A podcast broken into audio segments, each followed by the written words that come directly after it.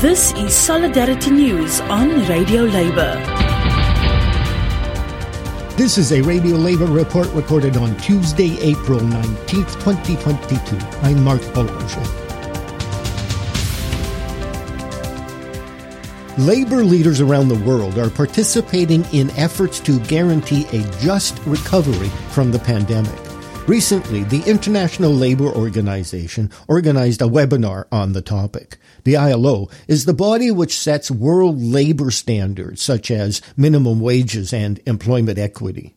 The webinar was addressed by the National Secretary of the Fiji Trades Union Congress, Felix Anthony. The international labor standards remain the foundation for protecting labor rights, ensuring social justice, and fulfilling the 2030 development agenda especially Goal 8 labor standards and the effective supervision are a fundamental part of the solution to the crisis arising from the pandemic.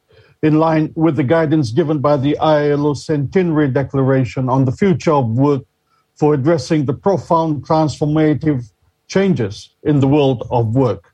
The ILO supervisory bodies have already warned us of the increasing and non standard and diverse forms of working arrangements, more significantly, precarious and the potential of employment discrimination. We welcome the global call to action where governments commit to reinforcing respect for international labor standards to promote their ratification, implementation, and supervision with particular attention to the areas where serious gaps have been revealed by the crisis. We rely on the ILO's leadership to build and coordinate support international labor standards across the multilateral system, including the ILO Committee of Experts, authoritative supervision in addressing the impact of COVID 19.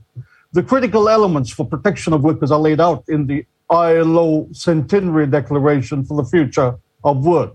These guarantees are foundations of a new or renewed social contract based on a labor protection for, for all workers, irrespective of the employment arrangements. And these are the fundamental labor rights and standards, occupational health and safety, and adequate or minimum living wage, and maximum hours of work. Sustaining enterprises. The 2007 discussion concluded that enterprises that are sustainable must apply workplace practices based on full respect for fundamental principles and rights at work and international labor standards and foster good labor management relations as important means of raising productivity and creating decent work. Wage setting practices and collective agreement making are fundamental to quality job creation. On the recovery policy, any recovery policy or action must be gender inclusive. The pandemic has clearly demonstrated that work women do, both paid and unpaid, is crucial to keeping our societies and economies running. We've also seen that women workers are majority in sectors hardest hit by the health crisis, including the informal economy. We call for the promotion and the ratification of Conventions 100, 111, and 190. We need investments in job creation, climate friendly jobs that are formal and secure, jobs can be generated with vital investments in every sector.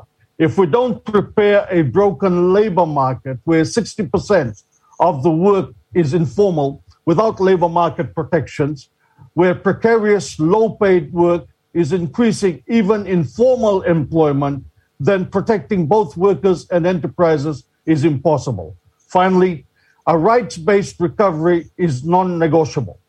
Decent work and fair wages both protect workers and sustains enterprises. This can only be ensured if governments enforce human and labor rights and mandate corporate accountability.